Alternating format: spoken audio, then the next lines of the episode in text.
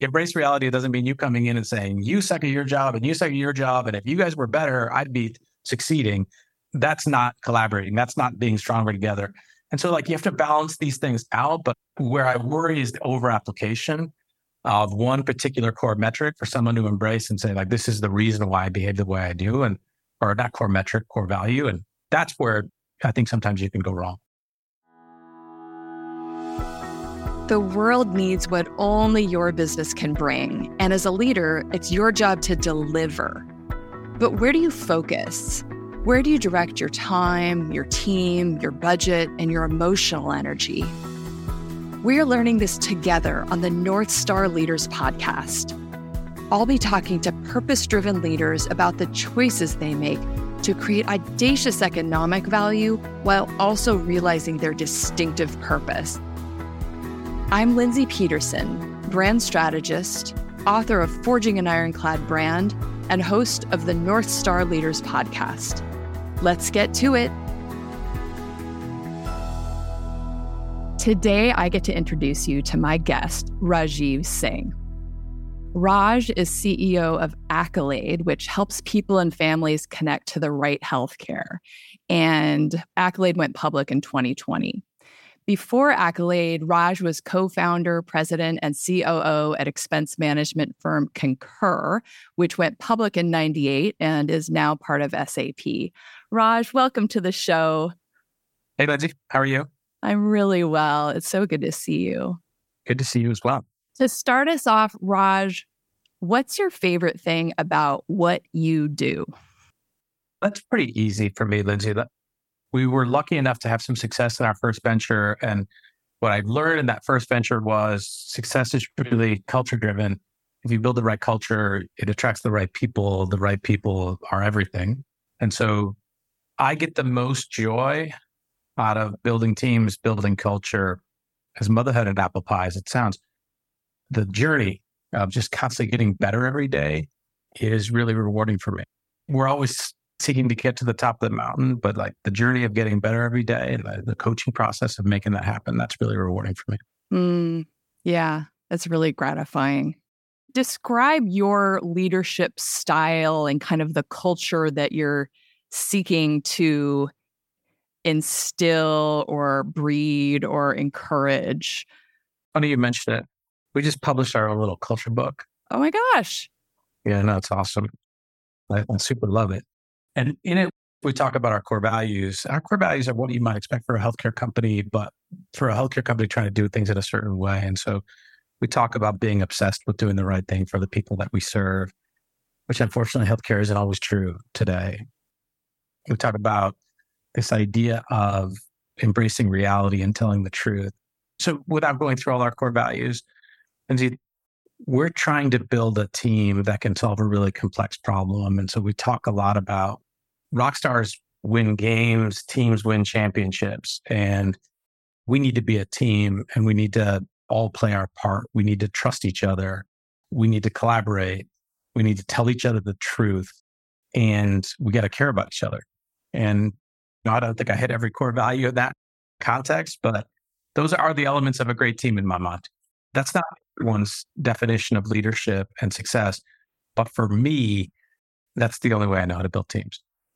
I love that you have a culture deck, like a physical artifact that makes it real. What was the driving force behind making it explicit and physical in that way? we stole we stole some ideas. we looked at uh, you know Netflix had published their culture deck, Reed Hastings and his CHRO, whose name I forget, but I've read the books. We also looked at a local company, a company called HubSpot here that had published their own culture deck, and we loved it. We just loved what they wrote down. Not necessarily that it was us, but the fact that they wrote it down and that you know you can sometimes look at core values, Lindsay, and it's just like bullets on a page, and it kind of looks like it could be anybody. Yeah. But then when you put some context to it and you say, this is what we mean when we say, like, here's an example of what we mean. When we say embrace reality, it means we share the data. It means we tell the truth. We're not scared to confront the brutal facts because we can only get better when we look at the world the way it really is, not how we wish it was. And those types of things just humanize a set of core values and turns them into something that uh, we think we want people to make decisions using this. We want people to like, hey, you know, Raj isn't going to be in that meeting or the CFO is not going to be in that meeting. You have to decide because if you don't decide and you wait until you talk to them next, we're going to fall behind. So decide, and here's the tool. Of course, they need dashboards and business metrics, but the number one tool is this is what we believe in. Yeah. And by making it physical and broad and easy to access for everybody, you're democratizing it. You're pushing decision making down and out so that when you're not in the room, people can make decisions that abide by the values that you would have been insisting are the goal. I love that. That's right. It'll go on our website soon. It's not up there yet, but it'll go on our website. If you're thinking about coming to work with us, this is who we are. Mm. And if that doesn't sound great to you, that's totally cool. And if it does, awesome as well. Well, actually, I love that filtering mechanism of it as well. That just like any decision making tool, it filters in and filters out. It says what's on the table and what's not on the table. So, as they're useful insofar as they do both filter out and filter in, whether it's people or a decision to do something or a message. I love the way that you just put a sharp point on it like that. It's not going to be for everyone. If it were, it wouldn't be compelling to anyone. Yeah, I think that's 100% true. I think people talk about the Amazon culture, the Netflix culture, and they're all different. They're all different. No one can argue that Amazon's one of the great business success stories in the history of the universe. And yet there's people who would not thrive working there, and there are people who would. And this is generally, I guess, a human point. We should be unapologetic about who we are as long as we're proud of who we are. And that'll attract the people to us that believe in the same things we do. All it does, I think, Lindsay, in the context of business, is it just creates a shorthand. You get to go faster. If we know we all believe in the same core human principles, then cool. Let's not debate that stuff. Let's not worry about motives. Let's not worry if we can trust this person. Let's just go. Let's just do the work.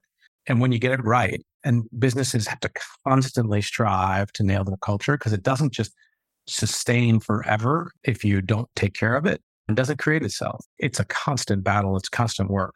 Yeah, I think about culture, and I don't know what the Venn diagram overlap is between culture and brand, but the circles do overlap a little or a lot. And the North Star of the company, do you have kind of like a an accolade? This is our North Star. Is that what the values was, or do you have another umbrella? We have a mission around every person living their healthiest life. I really think of culture, and I heard this from somebody else, so I don't get credit for it. We had an opportunity to meet with the senior leadership team of Chick fil A, who can be somewhat controversial around here because of their social policy stances. But the one thing if we can just put aside some of those things and say, well, we tried to learn from that. We're delivering 12 or 13 to 12 or 13 million people, right? We're delivering a really complex service, healthcare. They're delivering to tens of millions of people. They're delivering a less complex service, but they're doing it with like 17, 18 year olds, 19 year olds. And anyone who goes there, they're delivering extraordinary service. People love that service. We went to go learn from them. We spent a day with their senior leadership team, and it was really insightful but one of the things they said that stuck with me to your point around culture and brand is that culture is the internal manifestation of your brand. It's laying out your brand principles for the people who have to live it. And it's that manifestation that it's basically the inside version of your outside brand. And that makes perfect sense. The president of the company said that to me. I'm like, oh, I should, I can't believe I didn't think of that before.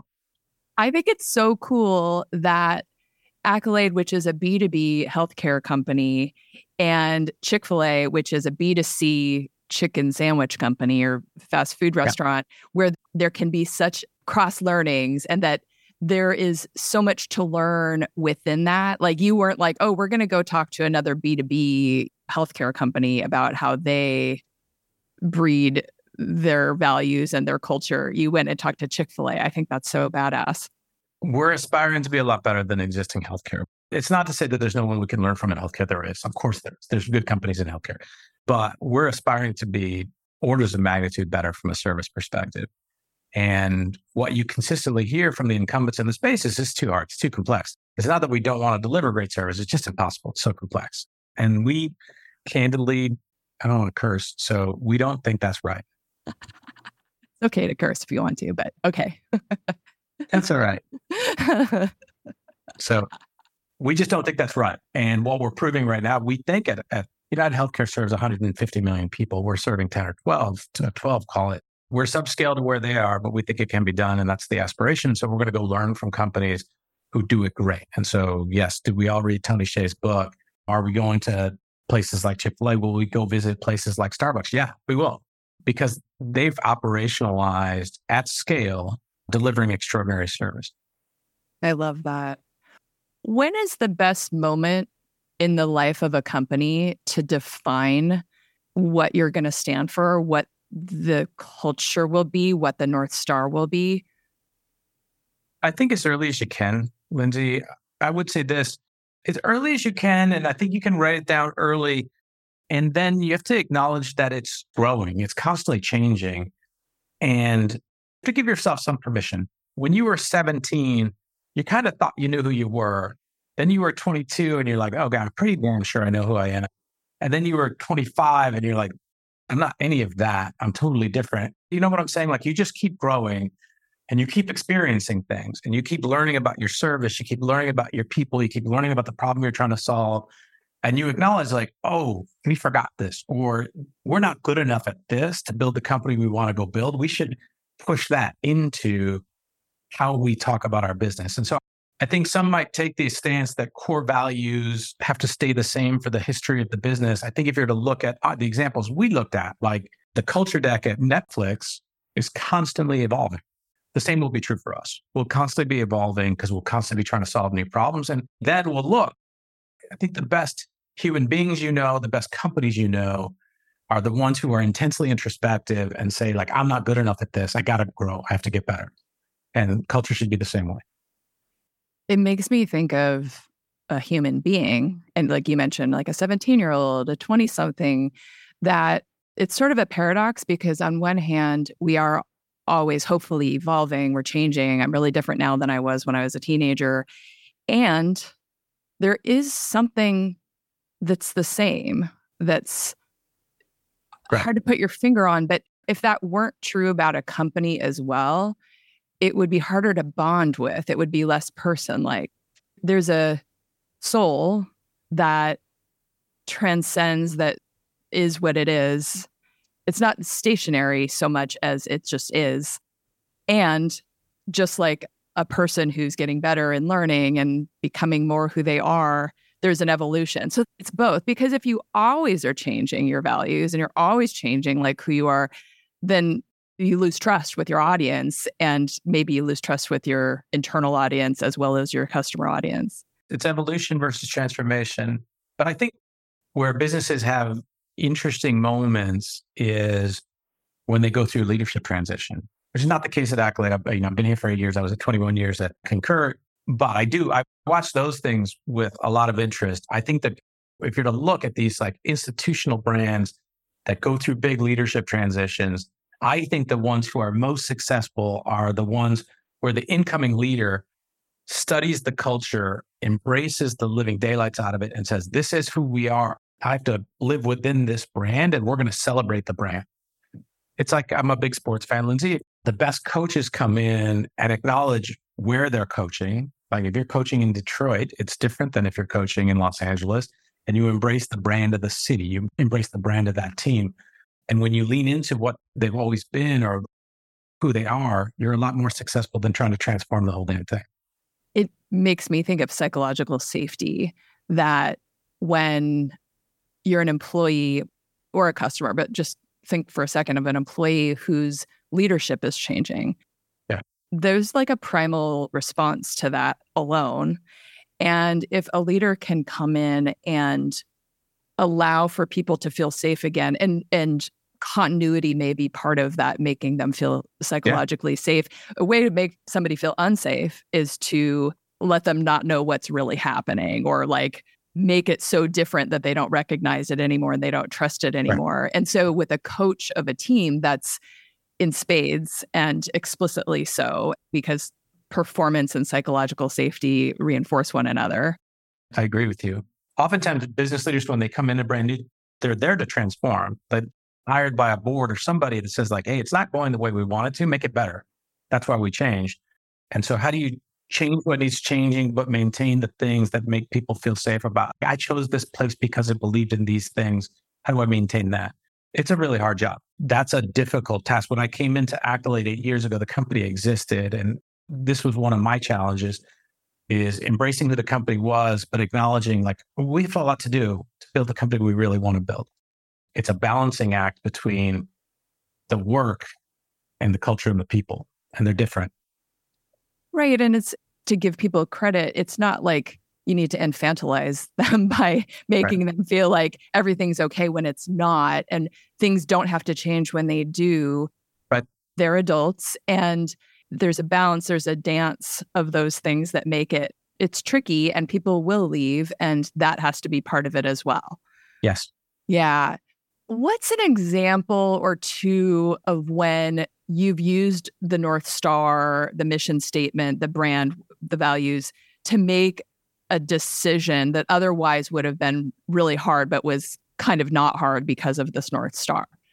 The one I always lean on the most for us, actually, I guess it's two. The first is you got to tell the truth. And the truth is when you're building a business, like when I first got here, we had five customers. In many ways, things are great. We have 1,200 customers today. Or more than a thousand customers today. The journey from here to there is not a straight line and it doesn't always go well. Things don't always go perfect. And a business like ours or any business in that journey has a couple of choices, right? There's teams that make excuses and say, well, it's not our fault. The market was tough and these things happen. COVID happened or there's teams that look at themselves and say like okay yes some things happened in a macro environment that we couldn't control here's what we could control and we were about 80% as good as we wanted to be like this idea of relentlessly constantly telling yourself the truth this is what we can control and we will control it that's part one part two for us is fearlessness like i did not come here nobody joined this company to marginally make healthcare better we joined the company because we believed in something big and we thought, hey, you know what? Let's take a run at really making a dent in healthcare outcomes and performance for the people that we serve, and let's transform it. And this idea of fearlessly questioning the status quo means we're, we're going to take risk. And we say it all the time inside the four walls of our company like, we're going to swing hard, to use a baseball metaphor. We're going to swing hard, and sometimes we will strike out. And when we strike out, it will be hard. It will be difficult. People will make fun of us. People will say they're not succeeding. But what we will not do is play it safe on a path to try to do something dramatic. It's a $4 trillion ecosystem. Playing it safe is just going to get you nibbling around the edges. We're not here to play it safe. And so those two things, fearlessness and honesty, those inform almost every big decision we have to make. Is there ever disutility to having such a courageous stake in the ground? Do you ever wish you weren't trying to do something so hard? No. I sometimes I all the time wish it was easier. And I all the time wish mm-hmm. that we were executing when you sit in my job or you sit in any job of leadership, if you're doing it right, you're constantly looking at what you're doing wrong. There's all the stuff you're doing right, and all I focus on is what we're doing wrong. And I wish we were doing less stuff wrong every day for sure. But I take a lot of joy in the fearlessness of the mission. One of the things for me, I'm in the later stages of my career. I'm 55 years old. And this is the last giant run of me, like in an operator doing the role. And I was lucky enough, the first one lasted a long time and went pretty well. This one's going to go pretty well or it'll kill me. But the thing I get a chance to do right now is show my kids, like, hey, it's hard. You see all these people on Instagram everywhere talking about how amazing their life is and how difficult and how awesome it is. And it's mostly real life, if you want to chase big things and do dramatically great things for the universe, it's going to be hard. And there's a lot of days that are going to suck, but that's the journey. And so don't pretend. Don't let the world trick you into thinking it's going to be easy. It's going to be hard, but it's going to be worth it because you know you're chasing something worthwhile. Wow. Is the tool of the North Star, and I'm using the word tool for kind of what you just showed me the culture deck, the mission statement, the brand promise. Is the explicitness of that ever a disadvantage? Because it holds your feet to the fire, right? And people can weaponize it too. Mm. Yeah, so like you have to be careful. Like there's a reason you have five or six or four core values because one, overused will kill you. Like we should be courageous. We should do crazy things. And crazy things will do them often enough and you will die. You will get killed. And so it creates a level of accountability to each other to debate how they're being applied. I think the danger of it is that weaponization point. Like, oh, we tell the truth. Well, I'm going to come into a meeting and be a complete jerk because uh. I'm telling the truth. Well, that's not exactly what we meant. Embrace reality doesn't mean you coming in and saying, you suck at your job and you suck at your job. And if you guys were better, I'd be succeeding. That's not collaborating. That's not being stronger together. And so, like, you have to balance these things out. But where I worry is the over application of one particular core metric for someone to embrace and say, like, this is the reason why I behave the way I do, and or not core metric, core value. And that's where I think sometimes you can go wrong. I think it's really interesting because, on one hand, there's this powerful accountability that it's a backstop it shines the light on the behavior and the matching or non-matching of the behavior to the intended behavior and i think of like the word authentic to be authentic here and then to say something mean right exactly right But you wrap yourself in the cloak of i'm just abiding by our core values that didn't mean to make anybody mad right and so a way to kind of offset that is to have a handful that sort of dial each other. Like Correct. there's courage and there's kindness or whatever that. And there are some instances where you lean hard into one side or the other. But just like human beings, like it's not just a caricature of a certain personality trait. That's not how human beings right. are either, or at least the ones who resonate and attract loyalty and a bond switching a little bit to outside of work just to show up as the leader that you want to show up as there's a lot of emotional energy that goes into it how do you fill your tank how do you allow for the best of you to come out in a leadership position you are expected to be expending energy on behalf of other people right you're supposed to give energy and so i think it is really important it's an important question like how do you make sure that you have energy to give there's like a few things that fill my tank for sure. My kids are not grown. I have a 21 year old and a 19 year old, so they're not in the house. Although I am going to my son's parents' weekend this weekend in LA. The time with them is obviously a thing, even though it's not in person with my kids. But my wife and I are now like empty nesters here, and that that time is is really really important. So finding that time, there's your body. You have to take care of your body. At least I, I believe that, and so that's really important to me. Like those things that I do to do that you'll see a table full of books back there. Like at least half of them I'm supposed to read and I haven't read yet, but I'm constantly reading and trying to balance learning about what I do and improving in the areas of, of what I do. Like, for example, I've read a lot of books recently about service and scale, Frances Frei, Uncommon Service, Fred Reichheld, Winning on Purpose, to the Three Musketeers, which is I'm going to take on my leaving for a trip here in a minute. Uh, Love it. Musketeers. Like those things matter. Unfortunately, I don't get the time with my friends and that you make trade-offs in life. I chose to be an operator. I chose to work the way I work. I chose to travel the way I travel to build this company. And there are sacrifices that you make, but those three areas are the way I fill my tank the most. I love that. And there are seasons, there are seasons of yeah. the relationships that take center stage. I can see that. What is a quality that you want to adopt more of for yourself? The capacity to consistently show up with the energy at just the right harmonic of pushing the organization, but acknowledging and rewarding the work that's already been done. I think I told you before, I have a tendency to be like really focused on what we have to go do. I'm not mercurial, meaning I'm not like somebody who comes into a room and starts shouting and screaming at people. I would never be that person but I am very focused on what's next, what's next, what's next. And I need to be better at celebrating the wins before moving on to, okay, we did that great. I thought we were going to do that. Like I have really high expectations for our team. And so when we do great things, I think, well, I knew we were going to do that because this is a good team.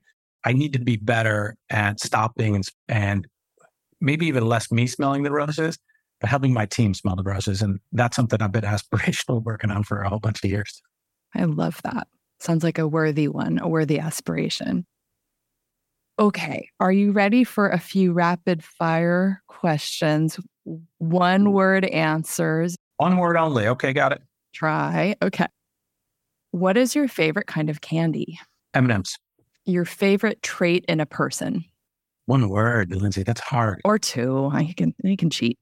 Honesty and humbleness. Your guilty pleasure these days? And God, me too. I can't resist tortilla chips. I can't. I can't resist them. Like I eat healthy. I eat constantly healthy, but man, you put a bag of tortilla chips in front of me, I'm gonna put those away. And my wife will kill me for seconds because she can't even understand why I watch it. Like I watch a lot of like intellectual TV and I read books. And then sometimes I'll watch Below Deck. I don't know why. It just somehow it gets me. I, I don't know why. Like I turn it on, flipping through channels, and like, there it is. There's part of you that needs that. I'm too old to be embarrassed about stuff. And so like I'm not embarrassed about it, but I am confused by it. I love it. Well, I'm looking for a new guilty pleasure, so I'll check that out. What's a book on your bedside table? I already told you Three Musketeers. I won't do that. I'm about to read the uh, Isaacson Elon Musk book. Oh, yeah. Your favorite way to spend the Monday of a three day weekend? Oh, at home with the book and my wife. There is a theme here, people. Books. Love it. I love it. Raj, this has been so fun. Thank you for joining me. Where can we send listeners who want to connect with you online? You can find me on LinkedIn. I'm super easy. You can also get my email address right off the website, accolade.com. Awesome. Perfect. Thanks again for joining me today. Thanks, Lindsay. Thanks for listening to this episode of North Star Leaders.